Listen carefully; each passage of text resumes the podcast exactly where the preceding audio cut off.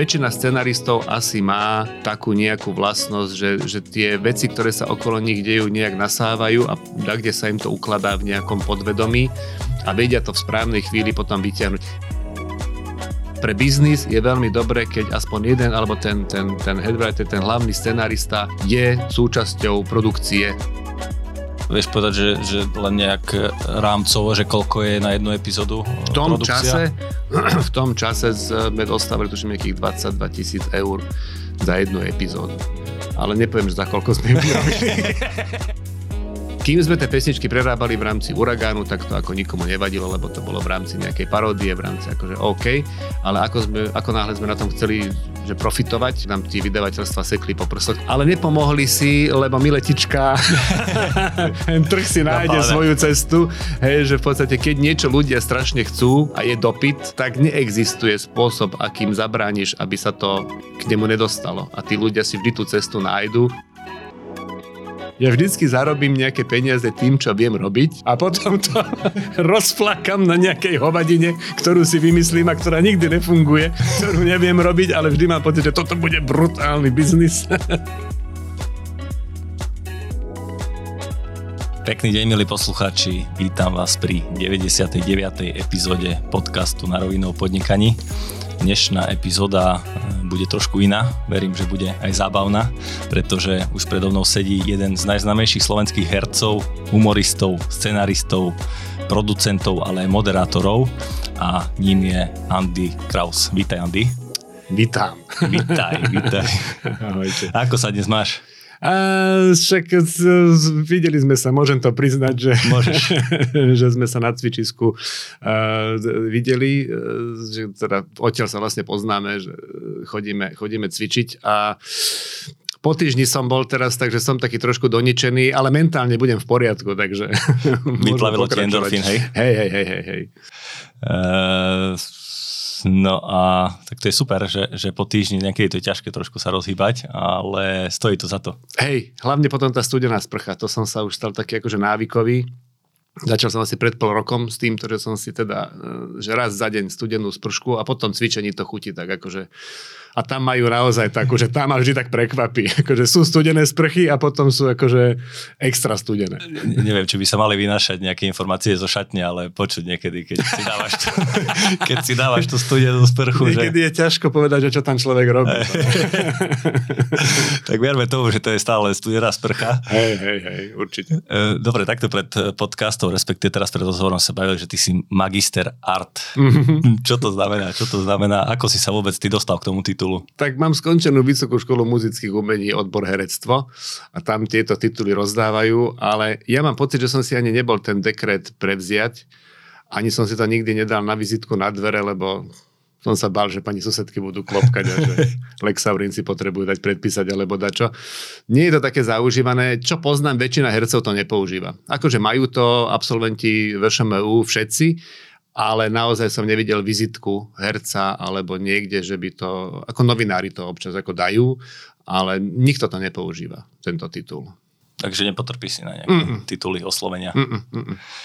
Dobre, a e, možno sa na prvý pohľad zdá, že, že herectvo alebo celkovo tento show business a, a veci v ňom, e, co sa porozprávame, čo všetko to obnáša, že, že, že a podnikanie nejdu na prvý pohľad dokopy, ale čo, ako, aký ty máš e, možno pocit a celkovo pohľad na podnikanie ono je, to, ono je to, že ako si to, ako si to nastavíš. Proste poznám ľudí, ktorí e, to, že sú herci alebo teda umelci, naozaj berú ako nejaké poslanie a nezamýšľajú sa nad tým, že ako sa to dá biznisovo využiť. Že proste sú v nejakom divadle, samozrejme, že za to berú nejaký plat, ale, ale nikdy ako keby ten svoj talent a tú svoju danosť nepovýšili na to, že teraz s tým idem ako keby obchodovať a idem sa to snažiť získať za to čo najviac peňazí a ísť do toho vyslovne, že show biznisu. Mm-hmm. Že treba tak asi ako keby rozdeliť možno tých ľudí, ktorí sú hercami, ktorí majú skončenú nejakú školu, že časť tých ľudí vyslovene to berie ako, ako poslanie a sú verní tomu divadlu a skoro vôbec nejdú do nejakých showbizových vecí, možno okrem filmu a, a televíz- a mimo toho, akože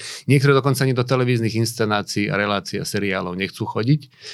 A potom je typ ľudí, ktorí, e, a tam patrím ja, ktorý v podstate od začiatku som sa tak nastavil, že, že toto je niečo, čím sa chcem živiť, Popri tom ma to ale baví, samozrejme. Nerobím to ako, akože vyslovene, že za každú cenu zarobiť čo najviac, musí ma to samozrejme baviť, ale ja som sa od začiatku nastavil tak, že proste budem robiť veci, ktoré budú komerčne úspešné a nepotrebujem, aby ma nejaký kritik potlepkal po, po chrbte, ale aby som vyhral nejaký festival niekde. Akože Takže toto ty, nie sú moje méty. Ty už úplne od začiatku si sa na to pozeral akože, akože na biznis a ale Chcel asi si tak, byť úspešný. Asi tak podvedome daj, ako možno som to tak ako nemal vyslovene takto vymyslené, lebo v tom čase, keď som ja končil školu, ešte ten show business, tak ako ho poznáme dneska, nebol e, na takej úrovni, že, že, že naozaj by sa na tom dalo že veľa zarobiť. Hej? Že bolo to tak akože v plienkach, lebo ja som končil v 89.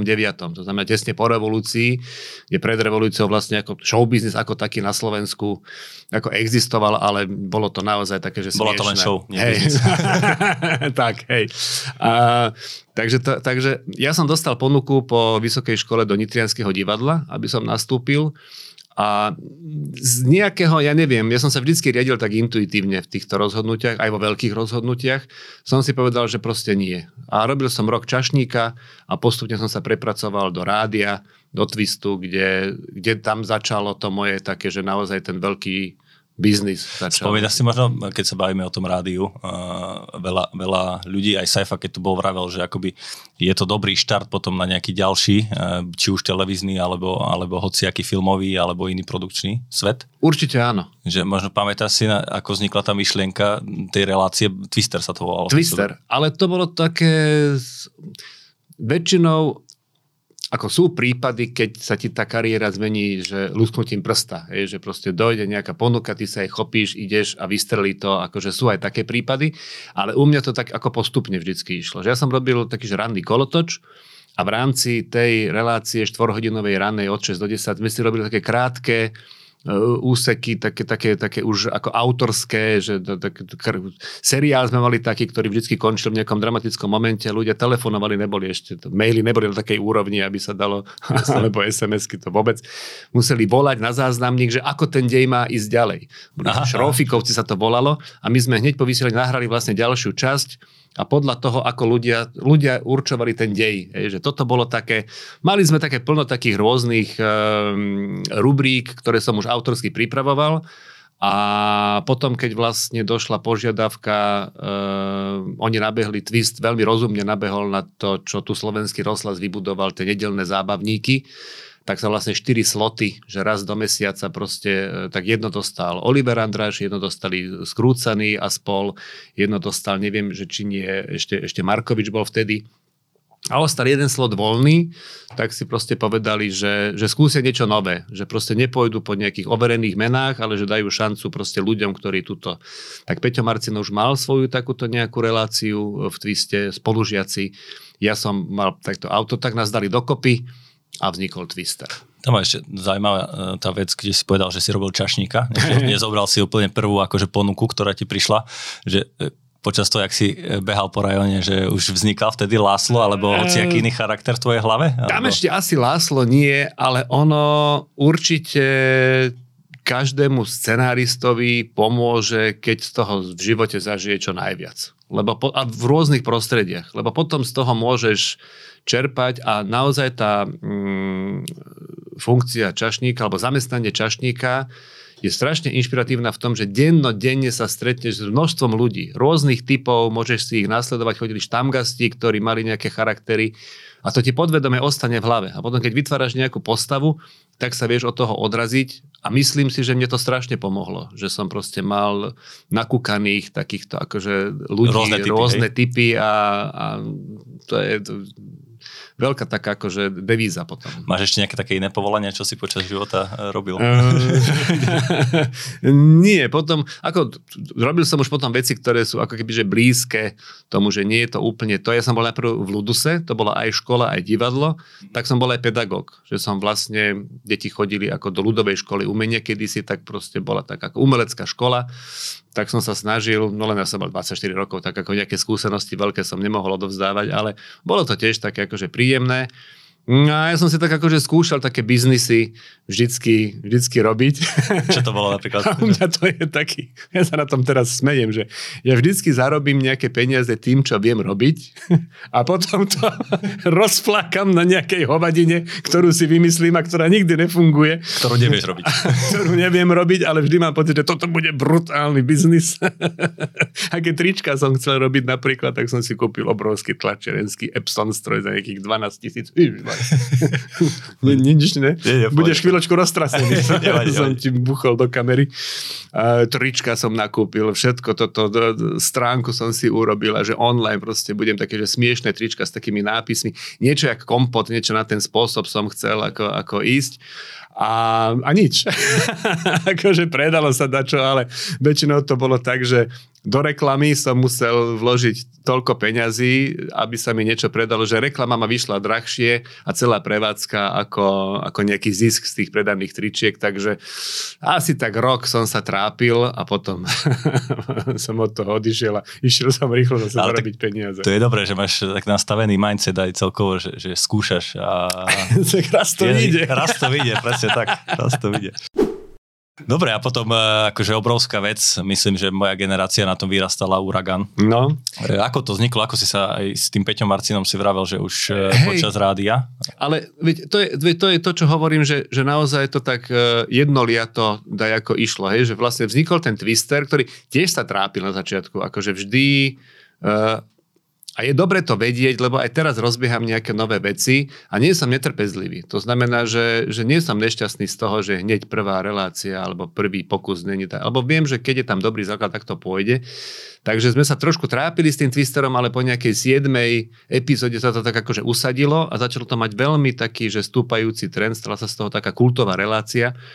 A vlastne tie postavičky, ktoré tam žili, len dostali tvár, hej, že vlastne oslovila nás STVčka s tým, že by to chceli robiť ako, ako kabaretný nejaký taký mesačník. Tak sme začali robiť Uragán, potom to kúpila Markíza, bol z toho Hurikán, kvôli, nemohli sme použiť ten názov a, a, a vlastne z toho boli susedia potom. Je, že vlastne tie hlavné postavičky Františka a Lásla, ktorí fungovali už v Twisteri a v Oregáne. Láslo má už 25 rokov, teda on má 50, aj tak jak ja, ale žije už ako postava 25 rokov v podstate, čo je skoro, no, čo, je, čo, je, čo je neskutočné a stále funguje a mení sa samozrejme. Takže išlo to takto vlastne postupne a doteraz tým vlastne žijem. Hej, že ten Láslo ešte stále ostal, má svoj podcast, má teraz svoje predstavenia, s ktorými chodíme na šnúru. Čiže v rôznych obmenách táto postava ma živí už dlhé roky. A vedel by si z toho celkového nejakých, alebo tvojich milníkov vybrať nejaký jeden, kde by si povedal, že toto je fakt bod zlomu, kedy som sa stal, že úspešný? Tom, Asi ten Uragan bol uragan. taký. No. Mm-hmm. Ono určite sme boli už takí, že známi aj v tom Twisteri, ale kým ľudia nevidia tie tváre, tak uh, ťažko sa z teba stane celebrita. Hej, že uh, naozaj tá televízia, to bol, to bol obrovský rozdiel, že zrazu sa to rozbehlo štýlom, že keď sme chceli, my sme, ke, keď sme chceli ísť s Twisterom ešte na nejakú túr, sme museli ukecávať tie kultúráky, že aby nás zobrali a, a museli sme na také podmienky pristúpiť, ktoré boli pre nás veľmi nevýhodné, len aby sme teda akože niekde išli zohnať sponzora na túr, bolo skoro, že nemožné len vďaka teda pomoci toho rádia, že teda poskytli nejaký kebyže mediálny priestor ešte navyše, tak sa nám dačo podarilo. A ako náhle to došlo do televízie, tak v podstate po pol roku už nám začali volať a už sme si museli nejakého manažera zohnať, ktorý to proste bude, lebo už, už bolo toho toľko, že by sme to nevládali selektovať. Zrazu sa sponzory nabalili zrazu, a zrazu... Ah, to bola Nevieš, taká, ako... ako ten prvý rok, keď bol ten uragán, to boli šnúry typu, čo neviem, že či dnes ešte niekto s hovoreným slovom e, dokáže, ako strašne som to doprial niekomu samozrejme, je aj iná doba, akože určite, ale to boli, že sme, my sme vypredávali športové haly že ja si pamätám nejaké Michalovce, 1600 ľudí a dve po sebe. že 4000, my sme, pasienky sme vypredali s hovoreným slovom, to bolo akože ja, len poviem, že ja som rodák z Michalovec a presne si pamätám, ako športovej hale v Michalovciach. To Michalovci asi nezažili za, posledných 10 rokov predtým ani potom nič podobné, takže bol to akože extrémny fenomén. A ja len nadpojím a ďakujem všetkým eh, divákom a poslucháčom, ktorí nám poslali otázky. A mám tu jedno od Viktora, že či si myslíš, že či by si s Uragánom oslovil súčasných divákov a prípadne, či by si vedel nejak porovnať generácie predtým a generácie teraz, čo sa medzi nimi zmenilo. Toto je ťažká otázka a už aj pri susedoch sme mali takú, takú obavu, že keď po desiatich rokoch ten formát vrátime na obrazovke, že či sa ešte chytí, ten sa ešte chytil, ale pri uragáne sa obávam, že tam funguje taká tá nostalgia. Že to mhm. proste ľudia majú radi preto, lebo na tom vyrastali a teraz keď dajú nejakú reprízu, tak sa to proste radi pozrú. Obávam sa, že keby sme ten uragán začali robiť ako keby po 20 rokoch už skoro, tak eh, že teraz ako? Že zachovať tú formu, ktorá bola predtým, že ísť to vyslovene takýmto tým štýlom, aby sme teda tých ľudí nejak akože nesklamali, že je to iné, alebo to dať do nejakého že moderného štýlu a robiť to, ja neviem, možno nejaké, nejaké stand-upové čísla tam dať, lebo to je teraz také, také moderné a to tých mladých baví.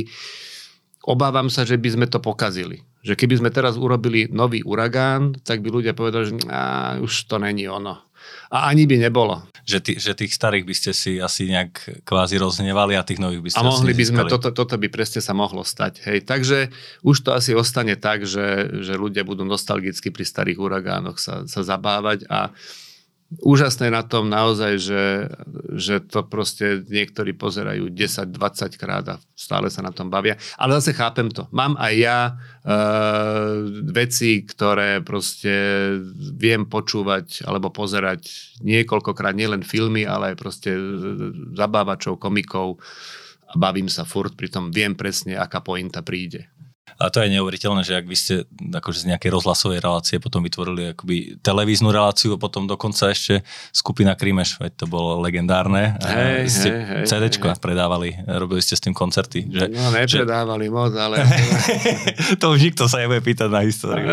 No ako ho zakázali to, teda neviem, že či vieš. No, tak áno, lebo tam tie autorské práva neboli proste Aha, vysporiadané. Jasne. Ten vydavateľ, ktorý to, ktorý to robil, to robil takým štýlom, takým, takým že nie je úplne košer.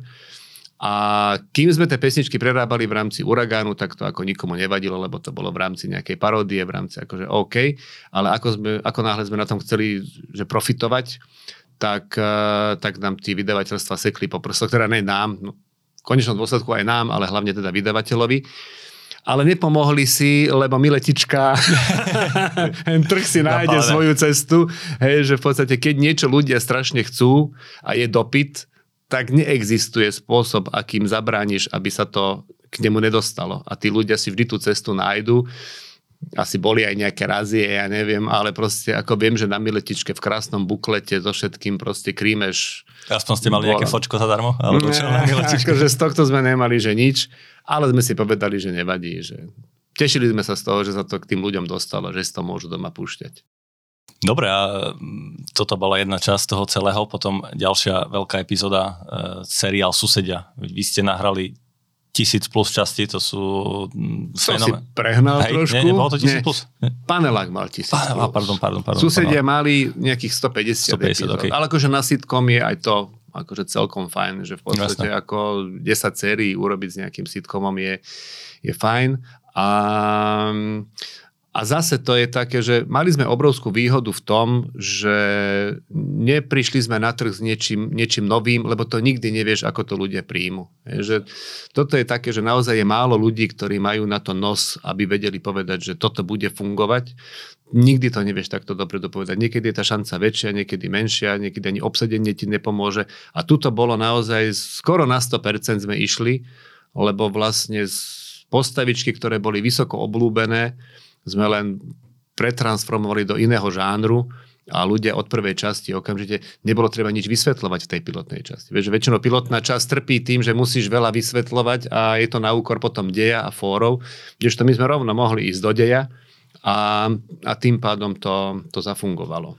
Tak povedz možno približ nám, že, že keď máme posluchačov nejakých eh, nádejných scenaristov, aj Tomáš sa nás pýta práve na ten panelák, že kde si hľadal inšpiráciu pre, pre tie všetky príbehy. Eh, fakt bolo to tisíc častí, teda toho paneláka. Eh, Ona už, tá inšpirácia tam asi musela byť. Uh-huh. Vieš, že to už ťažko ti je začať hľadať, keď už to, keď už býval to píšeš. si v paneláku? Čiže býval som istý, že z paneláku mal som, mal som frajerku v Dubravke, takže tam som nejaké 3-4 roky v paneláku býval, takže možno aj odtiaľ niečo Ale asi to funguje, asi to funguje, že väčšina scenaristov asi má takú nejakú vlastnosť, že, že tie veci, ktoré sa okolo nich dejú, nejak nasávajú a kde sa im to ukladá v nejakom podvedomí a vedia to v správnej chvíli potom vyťahnuť. Veľakrát sa mi naozaj stalo, že som proste písal niečo a až spätne som zistil, že, že vlastne áno, že toto som, toto, toto, toto, toto je asi inšpirované týmto a týmto, ale v momente, keď som to písal, som si to vôbec neuvedomoval. Že tam to niekde je a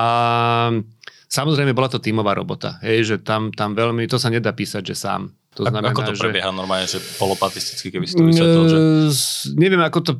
My sme to robili štýlom, že bol som ja plus 4 scenáristky, boli sme vlastne, že piati, my sa každý pondelok stretli, dali sme si také, že storyliny, že o čom bude teraz tento týždeň. My sme boli v nejakom 6 týždňovom predstihu samozrejme. Tak sme si povedali, že tak, tak, tak, tak, tak. Rozhodil som scenáre, každý písal jeden. Na víkend mi to došlo domov, tak som ich editoval a v nedelu som vlastne posielal hotové scenáre. A raz za pol roka, vždycky pred sezónou, sme mali také, že veľké sedenie a to sme si povedali, že čo všetko v rámci tej jednej série, také tie veľké linky sme si povedali, že tuto tento umre, tento sa rozvedie, tam bude nevera, tam bude niečo. Veľa tých možností nie je. Práve preto potom, ako tie seriály trpia na toto, hej, že proste dennodenne, keď máš dať do každej časti niečo veľké, ako tých veľkých vecí sa ti v živote nestáva. Tak ale keď, keď čiže... si porovnám, že uh, dejové línie v telenovelách, ktoré sú akože veľa častí a z, Išli sme trošičku postup... rýchlejšie ako v tých telenovelách, ale ako furt to bolo, že pomalé, hej, no akože nepomôžeš si. Jasné, jasné. No dobré, a potom uh, uh, ešte čo sa týka možno toho biznisu scenaristického, že ty už si písal scenáre s tým, že si vedel, že to, si to berie nejaká televízia, alebo ona ťa oslovila, alebo e... najprv napíše scenár, ako to funguje? Väčšinou mne sa lepšie robí tak, keď televízia si jasne povie, že čo chce. Ako mám nejaké, alebo vždy som mal také nejaké svoje veci, ktoré som ponúkal, len to je oveľa ťažšie presvedčiť tých ľudí, ktorí rozhodujú o tom, či to pôjde alebo nie, že, že, že toto chcú. Skôr to funguje tak, že tí ľudia niečo chcú a, a ťa oslovia, že, že toto a toto a, a my, sme to, my sme to urobili. Čiže väčšinou to fungovalo takýmto, takýmto spôsobom. Že panelák tiež bol na zakázku. Mm-hmm. Proste Feroborovský ako programový riaditeľ v tom čase Jojky došiel za mnou, že by teda potreboval denný seriál, že aké prostredie, že to, to nechá na mňa, ale že proste denný seriál, ktorý bude nie taký, že telenovelovský, že trošku taký ľahší, trošku s takým nadhľadom, tak sme s Tomášom Jančom, s režisérom a vlastne s, s súputníkom v rámci firmy vybehli na chalupu na nejaký týždeň a dali sme dokopy takú tú Bibliu, že o čom to bude, to malo asi 80 strán, boli sme tak akože poctivo pripravení naozaj na tie, rozpísané tie postavy všetky. A že bez tohto sa to asi nedá. Že denný seriál, ktorý má chodiť naozaj že dlho, sa nedá spustiť s tým, že si len tak povieš, že toto bude taký, taký, taký no, nejaký, to on je smiešný, tento bude tuto inžinier, tuto bude rozvedená. To nestačí. Že jasná, musíš jasná. si k tej postave naozaj celú tú históriu rozpísať, lebo po 30. 40. časti zrazu zistíš, že, že to potrebuješ. A tie všetky postavy ste mali už dopredu, alebo potom ste aj postupne pridávali, niekoho uberali a tak ďalej? Pridávalo sa. Bol taký ten základ tých obyvateľov paneláku mm-hmm. a tie sme mali fakt, že ako premakané. Niektorí vydržali všetkých tých 14 sérií až do konca a niektoré pomreli, niektoré odišli do iných seriálov, tak sme ich museli buď zastreliť, alebo odsťahovať, alebo, alebo niečo s nimi robiť. V najlepšom prípade. V najlepšom prípade. Uh, tam bola teda keď sme akože v biznisovom podcaste, tak toto ako musím povedať, lebo na to sa väčšinou nepýtajú v normálnych rozhovoroch, že tam sme to po nejakej štvrtej sérii naozaj biznisovo nastavili e, úplne super, lebo sme to aj produkčne vyrábali ako firma. Teraz ty máš nejakú sumu, paušálnu, ktorú ti televízia dá na jednu epizódu a ty vieš najviac ušetriť na hercoch, lebo to je najväčšia položka aj honorárová a keď máš v rozpočte, že ty denne použiješ 10 Hz a tebe sa podarí, že denne použiješ 5, tak proste akože pekne zarobíš na, tej, na tom jednom dni. A toto my sme vedeli. Toto my sme sa naučili a to je výhoda denného seriálu, že ty vieš plánovať mesiac dopredu, že ty si vieš nakomprimovať do jedného doobedia troch hercov a natočíš s nimi obrazy do časti 506, 508, 510 a na pobede zase druhých. Čiže toto my sme sa naučili akože biznisovo naozaj robiť a my sme vlastne vyžmýkali šiestich hercov jeden deň, lebo herec má honorár denný. On keď dojde na jeden obraz, ty mu zaplatíš jeho honorár za celý deň. Že to sme sa vždy smiali, keď niekto šiel na jeden obraz, tak akože to bol, že to mal svoj deň. No a takže veľmi dôležité asi plánovanie v tomto prípade. Hej, hej že, mali sme že... veľmi, šikovnú, veľmi šikovnú babu. My sme dokonca v istých fázach už naozaj fungovali štýlom, že s, bol, sa, písali sa scenáre, a volala mi Janka, naša produkčná, že Andy, vieš čo, mám tu, ja neviem, postavu Dušana Janča, vychádza mi len na dva obrazy, dopíš mu ešte nejaké štyri. Tak sme vymysleli nejakú linku a dopísali sa obrazy a takto sme to proste pekne vedeli pasovať, alebo naopak. Ako vychádza mi strašne veľa, uber mi dva obrazy s touto postavou. A takto sme fungovali a je to pre biznis je veľmi dobré, keď aspoň jeden alebo ten, ten, ten headwriter, ten hlavný scenarista je súčasťou produkcie, lebo mu záleží na tom, aby... Ako náhle robíš, že si, že si producent a máš režiséra a scenaristu mimo toho celého, tak ich musíš furt kontrolovať, lebo oni ulietávajú. Oni majú v páži. Jemu je jedno, že koľko to bude stať. On to chce mať krásne, on chce mať kompár z 50 ľudí, pritom stačí 10 a, a on chce každý obraz v inej lokácii točiť a zrazu sa ti to predraží a treba to ako keby udržať takú tú linku, že aby to nebolo nudné, lebo zase keď budeš naozaj každý, že proste budú tie postavy len v bytoch sa stále rozprávať tak, akože dopriali sme si aj exteriéry, dopriali sme si aj scény v bare, kde boli všetky postavy, že boli dni, keď sme prerobili, lebo tých postav bolo, hercov na ten deň bolo viacej, ale vo väčšine prípadov sa nám darilo ísť do zisku. Vy ste to mali tak, že na jednu epizódu ste mali nejaký paušal a podľa toho, hej, ste to, ste to plánovali. Dá, dá sa aj povedať, alebo vieš povedať, že, že len nejak rámcovo, že koľko je na jednu epizódu v tom produkcia? čase, V tom čase sme dostávali tuším nejakých 22 tisíc eur za jednu epizódu. Ale nepoviem, že za koľko sme ju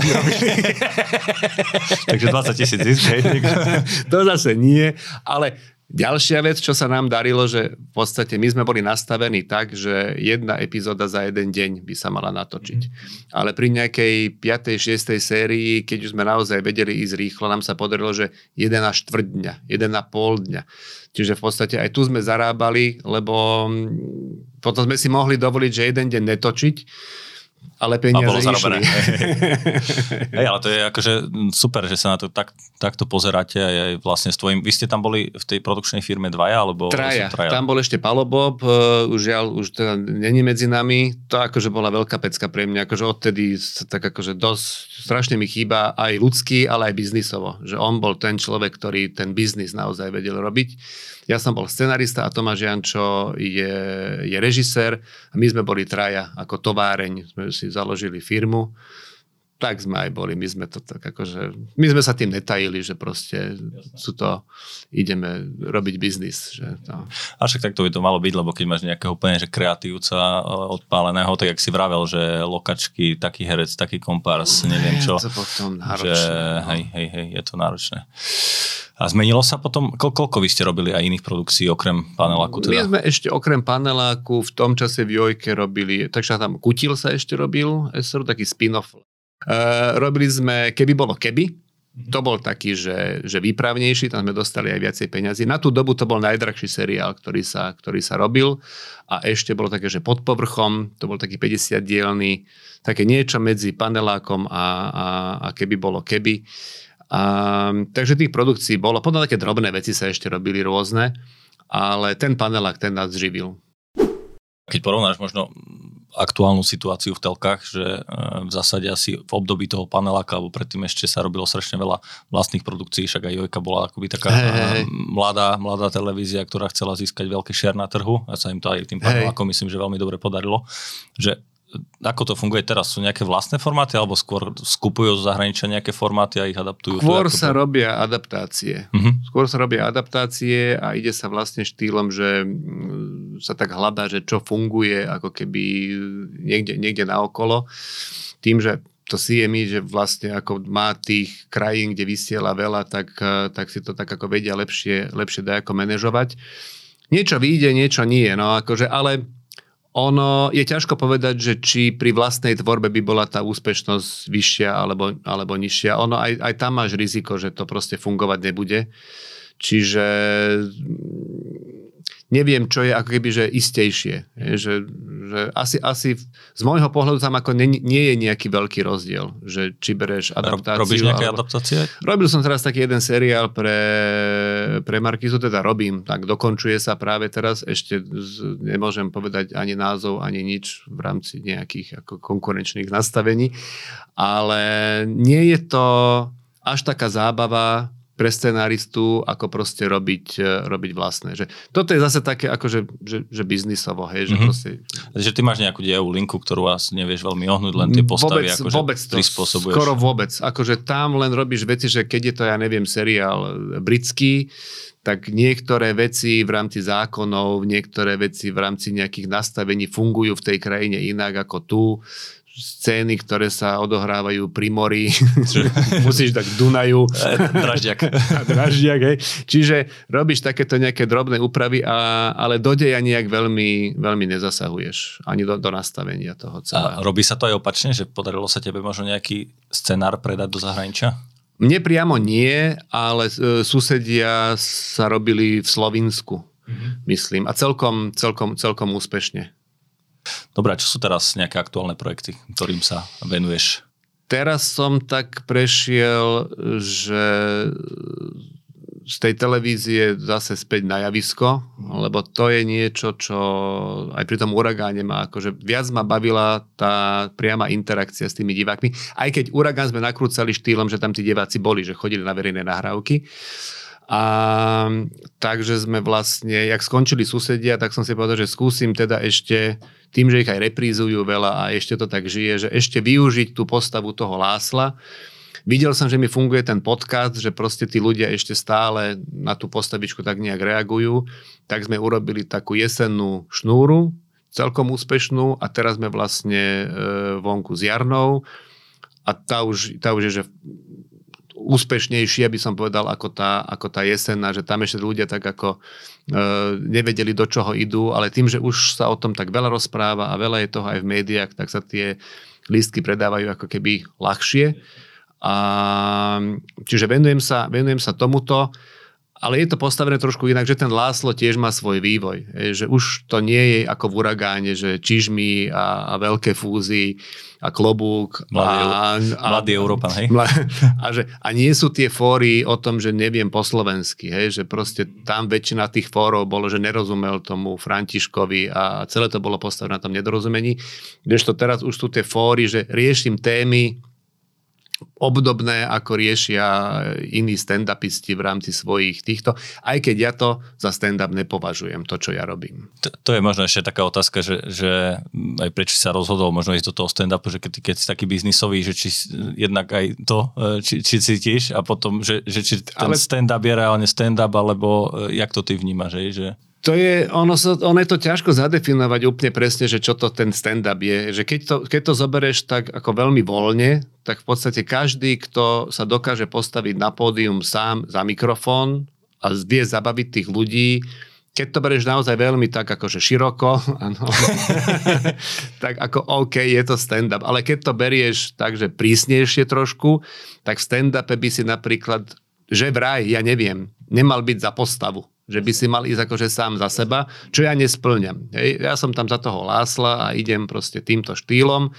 Nemali by sa hovoriť vtipy, že vraj, čo splňam, akože vtipy nerozprávam, je to vlastne akože autorské. A možno nesplňam takúto podmienku v rámci toho, že ono je to skôr storytelling, jak, eh, jak stand-up. A že ten rozdiel, keď som počúval uh, veľmi vydarenú epizódu so Simonou Salatou, tak ona to presne pomenovala, že to je ten basketbal, hej, že proste trikrát ťuk a hodíš. Že tak by tie fóry mali ako keby ísť. Pri tom storytellingu je to trochu iné, lebo ideš ako keby jednu tému dlhšie ale ja, ja ten storytelling mám urobený tak, že ten Láslo to rozpráva, že nečakáš dve minúty na pointu. Aj v rámci toho príbehu také krátke odbočky a sú tam také mini pointy, hej, že proste idú tie dvojkové koše a raz za čas príde trojkový. Hej, a potom takto, zavesíš. A potom zavesíš. Takže e, išiel som s takou malou dušičkou do toho, lebo som tak ako nevedel a obdivujem naozaj každého jedného, kto nabere tú guráž, že sa postaví sám za mikrofón pred 200, 300, 400 ľudí a dá zo seba niečo, čo tí ľudia ocenia smiechom. Hej, a necítiš možno také, že trošku palenie na chrbte, že si prišiel teraz do ich rajoníku medzi tých stand-upistov a čo tu áno, chce ten maslo, že... Asi hej, lebo, lebo cítim to a, a ja, im to, ja im to neberiem, ani sa im do toho nechcem. Preto ja hovorím, že ja sa necítim byť stand-upista. Hej, že ja proste, ke, kým budem chodiť s Láslom, tak to beriem, že je to, ja neviem, nejaké one-man show, alebo ako to mhm. proste nazvať, to mi nemôžu zobrať.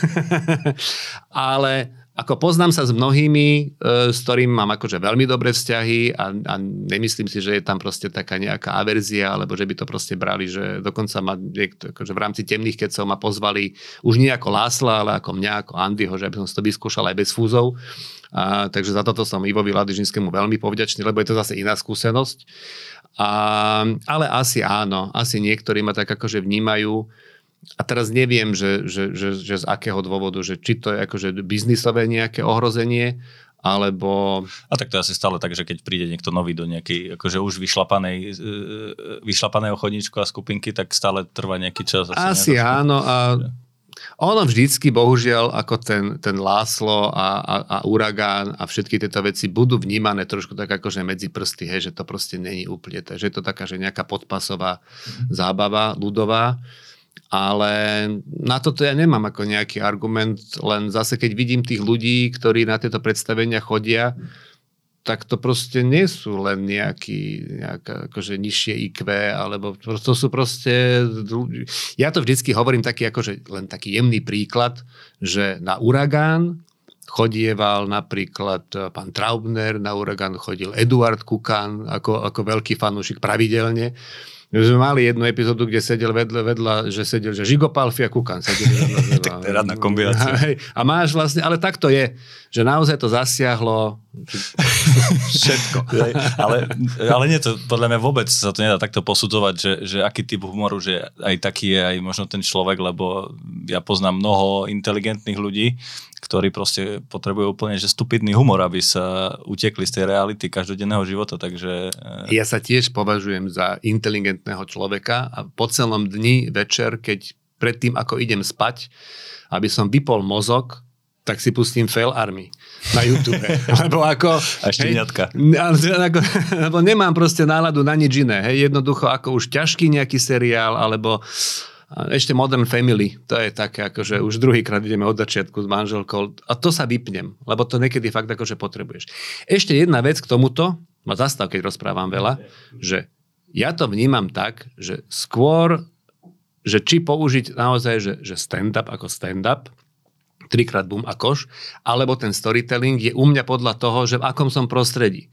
Že pokým idem do sály, kde tí ľudia sedia divadelne, tak ten storytelling je lepší, lebo, lebo tí ľudia si počkajú na tú pointu, idú a sústredia sa na teba a bavia sa a je to také divadelnejšie. Kdežto keď idem do klubu, kde tí ľudia majú veľa iných aktivít, ktoré ich rozptilujú, sú môžu tam priatelia, srkať. môžu si srkať, sú osvetlení, nejsú v tme, chodia čašníci medzi nimi, tak tam musíš ísť týmto štýlom, že musíš proste dávať tie fóry takto jeden Keď za druhým. Chytíš, chytíš druhý. Chytíš druhý a, a lietaš z témy do témy a nemusí to byť proste, čiže ja vidím ten rozdiel v tom. Mhm, mhm. to je veľmi zaujímavé. Počúvate 99. epizódu podcastu na rovinu o podnikaní. Mojím dnešným hostom je Andy Kraus. Myslím, že veľmi výživná, zábavná a zároveň inšpiratívna debata. Bavili sme sa o tom, ako funguje biznis v show, show biznise, ako, ako sa tvoria scenáre, ako vznikla jeho herecká kariéra, ako vznikol Uragan. A v druhej časti sa budeme baviť o iných biznisoch, nie o show biznise a celkovo len tak o živote a plánoch do budúcna. A ešte spomeniem, že aj táto epizóda vznikla s podporou ProSite Slovensko. Tak Andy, poďme na tú druhú časť. Uh, ešte to bude možno... menej zábavná. Ale tak stále je na konci nejaká vtipná. Uh, Nejakú pointu dám. Pointu, hej. Ešte možno máš nejaké uh, odporúčanie, alebo aj nie, že skôr odporúčanie, ale že aj možno podľa čoho si ty vyberáš, do akého projektu ideš, nejdeš, alebo čo je možno také, že už cez, že, že kde by si nešiel? Jako, ja by som sa tu veľmi nerad staval do nejakej pozície takoho, kto môže rozdávať nejaké rady alebo skúsenosti. E, vieš čo, neviem. E, ja sa napríklad necítim ani ako herec. že by som teda, ja len toho Lásla viem hrať. Akože mne keby si dal nejakú postavu, inak som už ním označený, hej, že bolo by veľmi ťažké pre mňa teraz hrať nejakú vážnu postavu v nejakom filme, lebo by to proste ľudia nezobrali, hej, takže, čiže radu, ako do čoho by som nešiel? Ja som napríklad nikdy nerobil, že politickú satíru. A kvôli tomu, lebo ja sa v politike nevyznam. A myslím si, že keď to chceš robiť a dobre to chceš robiť, tak sa v tom vyznať musíš. Mňa tá politika že absolútne nezaujíma. Ja si proste žijem svoj život a je mi úplne jedno, že zatiaľ ma to nejaký... Žije sa ti dobre. Áno, nikdy ma to nejak neovplyvnilo, že, že či bol ten alebo henten. Ako vnímam, ako viem, ako sa volá naša pani prezidentka a asi nejakých členov vlády by som ti vedel vymenovať, ale mm, akože neriešim to vôbec. Ako správy nepozerám, lebo na čo a to ťa len do depresie hodí. Takže to som tak ako veľmi dal, dal že bokom.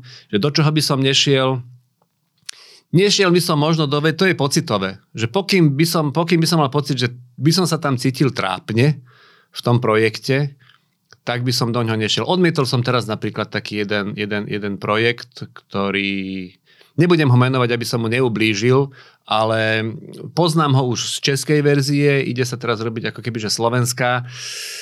Už som si povedal, že asi nie. Že toto je proste, čo by bol asi taký nejaký, že krok, krok späť u mňa. A, čiže musím sa v tom projekte cítiť, cítiť dobre. Pokým ma zavolajú niekde ako hostia, tak väčšinou ako neodmietnem, lebo aj to, že si furt na obraze, ti robí nejaké promo, takže berem to z takéhoto pohľadu. A väčšinou sú to príjemné relácie, do ktorých idem. Ale ako člen nejakého vyslovene už týmu, ktorý by sa mal pravidelne v tom projekte objavovať, to už to tak rozhodujem, že... Ale pocitovo, fakt. Niekedy sa možno rozhodnem zle, neviem. A chcel by si to aj možno nejak posúvať na niekoho ďalšieho, že, že ty už len teda akože taký, neviem, či to nazvať, že konzultant biznise, to je veľmi zaujímavé e, slovo. Mm. Čo sa týka toho scenáru e, a celkovo produkcie a tak ďalej.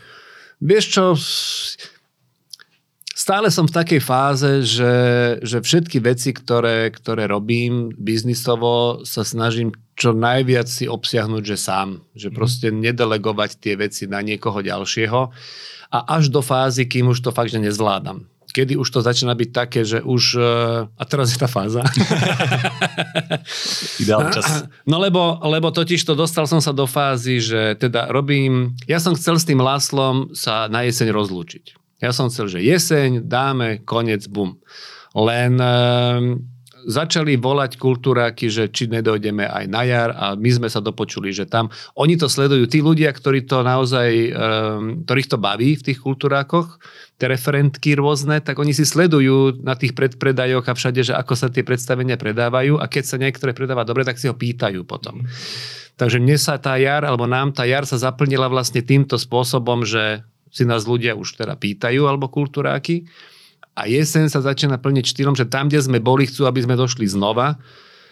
Takže a mne je ľúto proste zase z biznisového hľadiska mi je ľúto teraz to seknúť, lebo vidím, že záujem je aj keby som sa chcel už profilovať trochu inak, že už bez fúzov, bez prízvuku a sám za seba, že popri tom simultálne si rozbieham postojačky a popri tom ešte by som chcel robiť na predstavenie, kde nebudem vôbec akože účinkovať a predávať ho ako agentúra. Mm-hmm. Začína byť toho veľa. Jasné. Ale mali sme od tohto biznisu odísť preč, že? Hej, hej, hej. Dobre, tak už... Do, dobre, však... Eh, kamera drží. kamera drží. Tak poďme na tú druhú časť. Eh, spomínal si, že nejaké trička. Áno. To bol jeden biznis. Hej. Ešte viem, že si mal rozbehnúť nejaké gastroprevádzky. Áno. To bol druhý biznis. Koľko je ešte tých biznisov?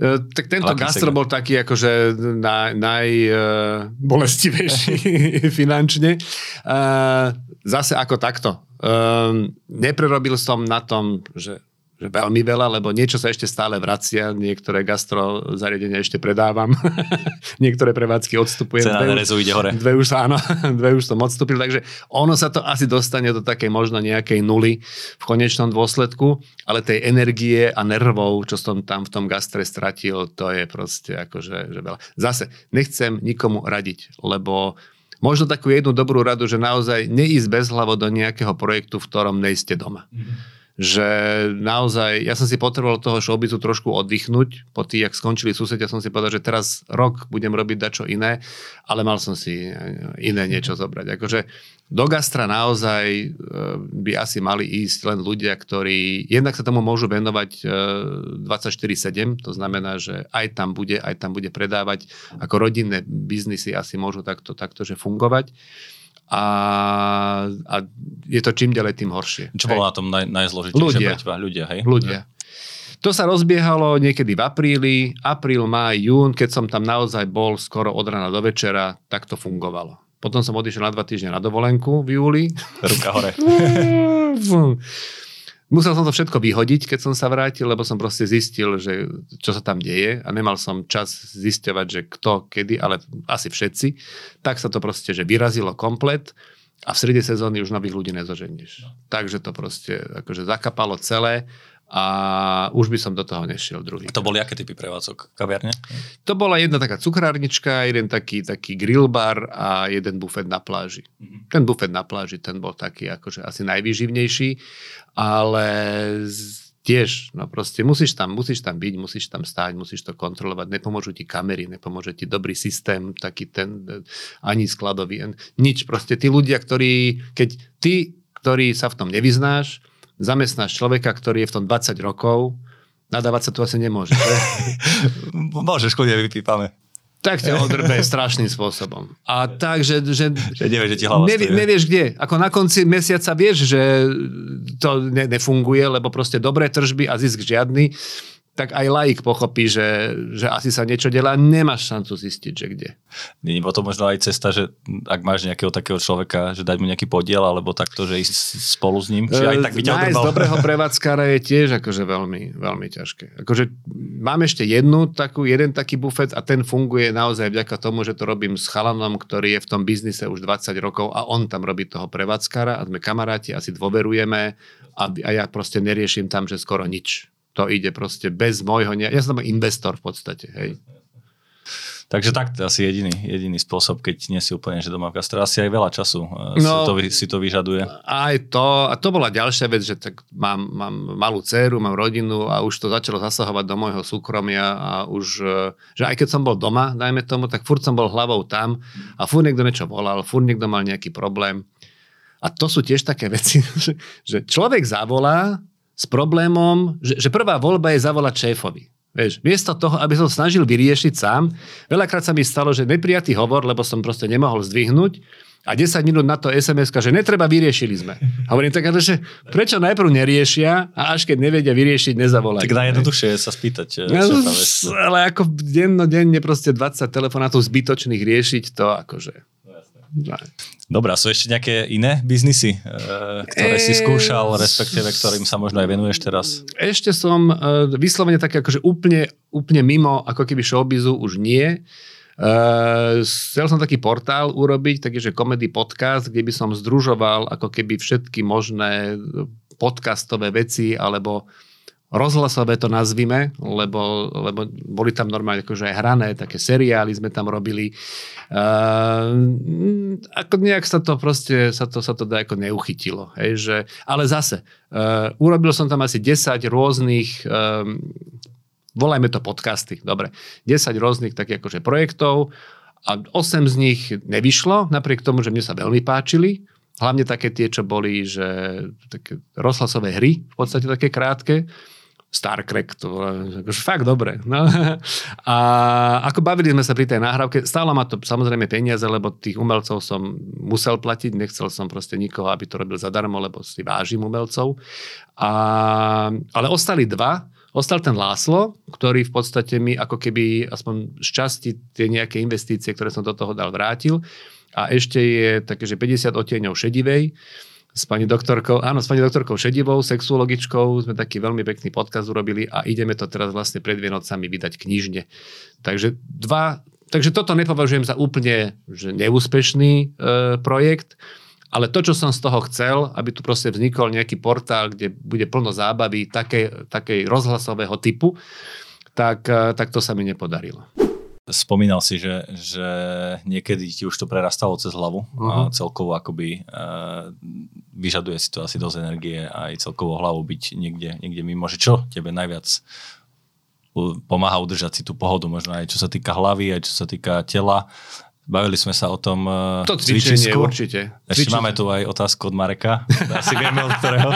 že ako si spokojný so svojimi svalovými prírastkami. tak uh, počkám si na marcové meranie a uvidíme, že, že čo. Ako snažím sa teraz aj tú stravu som akože trošku upravil, tak uh, je to motivujúce. To meranie tých hodnôt je motivujúce v tom, že naozaj sa snažíš, aby si vždy každý mesiac mal tie hodnoty lepšie, tak trošku ťa to tak akože... Ale som zvedavý, že čo to spraví. A, čiže to cvičenie ranné určite. Ja keď ráno nejdem cvičiť, tak, e, tak cítim na sebe, že, že ten deň nie som taký výkonný. A potom rodina samozrejme. Snažím sa nastaviť si ten pracovný čas tak, aby som už po tej štvrtej nejak veľmi nepracoval, že keď je toho veľa, tak už potom zase večer, hej, že ešte keď to všetko pospí, tak si niečo porobím a od tej štvrtej sa snažím venovať sa rodine. A to je také, že tu ešte rovno na, na, napojím aj na, na, nie je to ani otázka, ale je to len taký pozdrav od Vierky, že máš veľmi milé a slušné deti a že ona bola ich pani učiteľka. Oh, takže takže dobre, ťa pozdravuje Vierka aj tvoje deti. Hej, takže... to sa asi jedná o tie staršie, takže, takže ja mám myslím, 20-ročného že... syna, 17 mám ešte dceru Boris a Zoja. Áno, áno, áno, tak, áno. to sú tí starší. Hej, hej, hej, hej. To už sú dospelí ľudia. No, to už... Vravíš teda, že to cvičenie, máš ešte nejaké iné veci, ktoré ti pomáhajú tebe v relaxe? Myslím, že máš aj tú chalupu, nie? Chalupa na, je, na hej, hej, hej, ale to, to berem ako, ako vlastne, že rodina, hej, že to je víkend. Mm-hmm. To je vyslovene také, že v piatok uh, už berieme dieťa z jaslí skorej a o 12. alebo tak, ako to je 4. podľa toho, jak sa podarí, tak, uh, tak ideme, ideme, ideme na chalupu a tam si ten víkend naozaj tak akože užijem. Že Takže to poriadna chlapská robota, hey, je, robanie dreva, kosenie.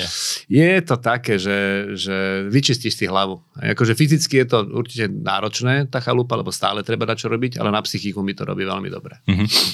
Máš aj nejaký tip možno na knihu, podcast, hoci čo, čo ťa v poslednej dobe nejak mm. zasiahlo? Ja sa stále vraciam k takým tým, k tým svojim, že e, keď vypadneš, istý čas som strašne veľa čítal. A tým pádom som mal taký, že prehľad, že keď som došiel do knihkupectva, tak som vedel, kde mám siahnuť autor niečo, niečo nové od toho, čo už som čítal.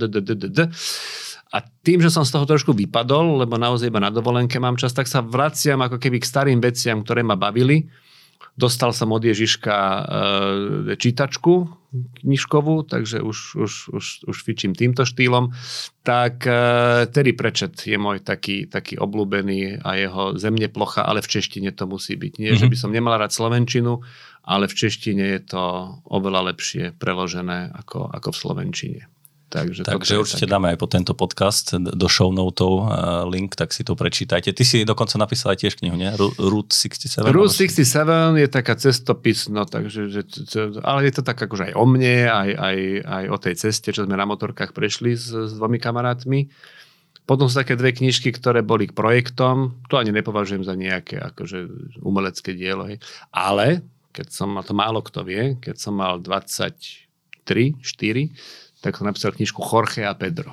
To je jediná moja autorská knižka, 500 vytlačkov sa len to, takže je to rarita, že to je veľmi ťažké zberateľské. Keby sa našiel niekto, kto ju má, tak akože odkúpim, lebo nemám ani ja. Nemáš ani jedno, hej? Mám, ako, mám, mám tu akože vytlačenú takú, takú ako nemám to v, v, tej, v, tej, v tej väzbe, svoju takú verziu nejakú, ktorá išla do tlače, tak tu akože doma mám, ale vo väzbe, keby sa niekto našiel, tak Niekto vo väzbe možno má tu. Niekto vo väzbe Dobre, a ešte posledná otázočka od uh, Simony, uh, že aké sú tvoje plány do budúcna, že a sen a cieľ možno, ktorý by si si chcel splniť či už osobnom alebo aj pracovnom živote, máš nejaký taký, takú North Star? V osobnom živote myslím, že ten sen mám splnený, hej, že v podstate ako mám, mám, mám peknú rodinku, mám dobrý vzťah s deťmi z prvého manželstva, takže všetko sa tak ako nejak ustálilo po tých burlivých rokoch a tam, tam mám sen, aby to takto ostalo. Hej, že v podstate nemám už ako keby nejaký vyšší level, po ktorom by som túžil v rámci osobného života. A v rámci toho firm, tým sa tie sny tak menia. Momentálne by som sa chcel tak nejak etablovať ako, ako agentúra, ktorá vyrába dobré šovky a predáva ich mm-hmm. do, po celom Slovensku, možno do Čiech a že každý rok aspoň jednu takúto nejakú dobrú vec priniesť. Nemusím v tom účinkovať. Hej. Čiže nejde mi o to, aby som, aj keď bude mi to chýbať samozrejme, že raz za čas vyliezť Ako... na to pódium je, je taký dobrý balzam na dušu a uvidíme, ako to pôjde, pôjde s tým uh, odfúzením a že tá premena toho Lásla na Andyho Krausa v rámci prezentácie sa na javisku bude veľmi náročná, lebo keď 20 rokov si zafixovaný s fúzami a s prízvukom, že takýmto spôsobom zabávaš ľudí, tak potom je veľmi ťažké tie fúzy a prízvuk dať preč a zabávať tých ľudí sám za seba ale myslím, že to, že to pôjde, len to bude potrebovať trošku čas. Jasné, tak cesta je cieľ, keď už takto motivačne rozprávame. Považuje sa možno za, za úspešného človeka, alebo mm, čo pre teba znamená možno úspech? Neviem, ako asi som dokázal v minulosti možno nejaké veci, ktoré sa dajú považovať za, za, za úspech, že v podstate ako stále mi nikto nezobral to, že ten... E, Nebuď ten... skromný hlavne. stále, stále, stále si držím takéto, že som, že som ako keby stojím, nie len ja, samozrejme stále hovorím, že bol to tým, hej, len tak ma spájajú s tým, akože ten panelák, že vlastne najdlhšie vysielaný úspešný denný seriál, stále tí susedia sú keby takí, že a hlavne prvý, hej, že prvý sitcom úspešný na Slovensku, že takéto nejaké veci mám za sebou, som na to samozrejme pyšný, ale vždy to vnímam tak, že to je proste nie len moja zásluha, že proste tam ako veľa ľudí sa na to muselo podielať a veľa dobrých uh, vecí sa muselo spojiť, aby toto, aby toto vzniklo. že som vďačný za to, že takéto veci, že som, že som teda mohol byť pri tom. A tak, neviem, akože... Bereš to tak akože... Ťažko to, ja to, ja to tak ako nejak, nejak, nejak neprežívam, ale keď to berem vyslovene tak akože faktograficky, že proste keď vieš vymenovať zo pár takýchto vecí, ktoré máš za sebou, tak asi sa môžem považovať za, za, za nejakého úspešného človeka. Aj keď zase určite urobil som aj v tom biznise veľa chýb a, a veľa vecí som mohol robiť inak a keby som ich robil lepšie, tak by som mohol byť ešte úspešnejší. A tak vidím ti to na očiach, že ty sa neuspokojíš len tak s niečím, ale že skúšaš stále nové veci. A samozrejme to je asi dôležité v podnikaní, že padnúť na hubu a potom sa zase postaviť ďalej. Nie? Ja mám takú jednu vlastnosť a to, to, to moja manželka vie, že mám taký, také niečo bohemské v sebe. Že proste, že neriešim tie, tie neúspechy až tak nejak, nejak e, veľmi a ani tie peniaze, akože jasné, že sú dôležité a jasné, že sa poteším, keď nejaký biznis sa podarí a sú z toho peniaze a môžem ísť na peknú dovolenku. Ale keď to nevíde, tak akože proste mávnem rukou. Hej. Akože, inak. No, ako mrzí ma to samozrejme, keď si predstavím, že čo z tých peňazí, ktoré som niekde oplieskal e, zlým rozhodnutím, som mohol, dajme tomu, mať, hej, ale potom si poviem, že nevadí. Že... Vždy to beriem tak, že v tom momente, keď e, o tom rozprávam, že keď som v pohode a sa cítim dobre a som niekde, tak si poviem, že všetky tie veci, ktoré sa udiali predtým, aj nie dobré, asi mali nejaký význam a, a nelutujem nič, čo sa stalo. Hej? Mm-hmm. Uh, a to nie je asi moja myšlienka toto. To, akože Nie, ale akože takto celé, keď to prepojíš s tým, čo si nám povedal, aj celá tá cesta e, tvoja a akoby aj tvoj pohľad na, na vec je e, podľa mňa akože fakt, že veľmi inšpiratívny a e, aj nemám čo k tomu dodať, možno ešte nejaký odkaz na záver, ak by si chcel, alebo vtip, alebo čo. Vtipy nerád rozprávam e, a nerád ešte nahrávam také tie pozdravy. To, to sa cítim, že proste nahraj pre moju dceru, to, hovorím, to, to odmietam, akože bohužiaľ, no, ako, uh, ne, necítim sa byť natoľko nejaká osobnosť, aby som tu dával nejaké, nejaké odkazy ľuďom a, alebo posolstva, akože že vôbec. Čiže každý nech si to tak akože riadi podľa seba a a hoci čo už teraz poviem, tak budú vnímať posolstvo. tak, si, tak si len užívajte život. No, to je krásne. Ja ti veľmi pekne ďakujem. ďakujem Dozvedel som sa množstvo vecí. Mojím dnešným hostom bol Andy Kraus, A ja takisto ďakujem aj vám posluchači, že ste nám poslali tie otázky. E, snažil som sa ich zapojiť do, do rozhovoru a myslím si, že veľmi dobre to sadlo, takže do budúcna sa nebojte aj vypýtať a takisto vás zapojíme a staňte sa možno nejakým spolutvorcom tohto obsahu. Takže ešte raz, Andy, ďakujem. Ďakujem aj ja za pozvanie, pekný deň. Počúvali ste 99. epizódu podcastu Na rovinu o podnikaní. Aj táto epizóda vznikla s podporou ProSite Slovensko a ak sa vám tento podcast páčil, tak neváhajte ho zdieľať, e, či už na sociálnych sieťach, alebo len tak pošlite svojim kamošom a známym. Do počutia.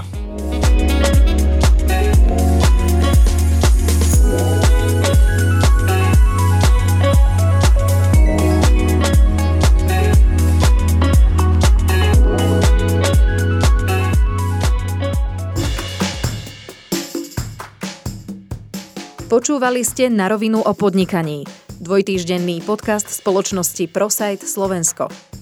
Podcast na rovinu o podnikaní nájdete vo vašich mobilných podcastových aplikáciách alebo na streamovacej službe Spotify, ale aj na webe www.narovinu.online. Strich a produkciu zabezpečila spoločnosť Button Media. Do počutia o dva týždne.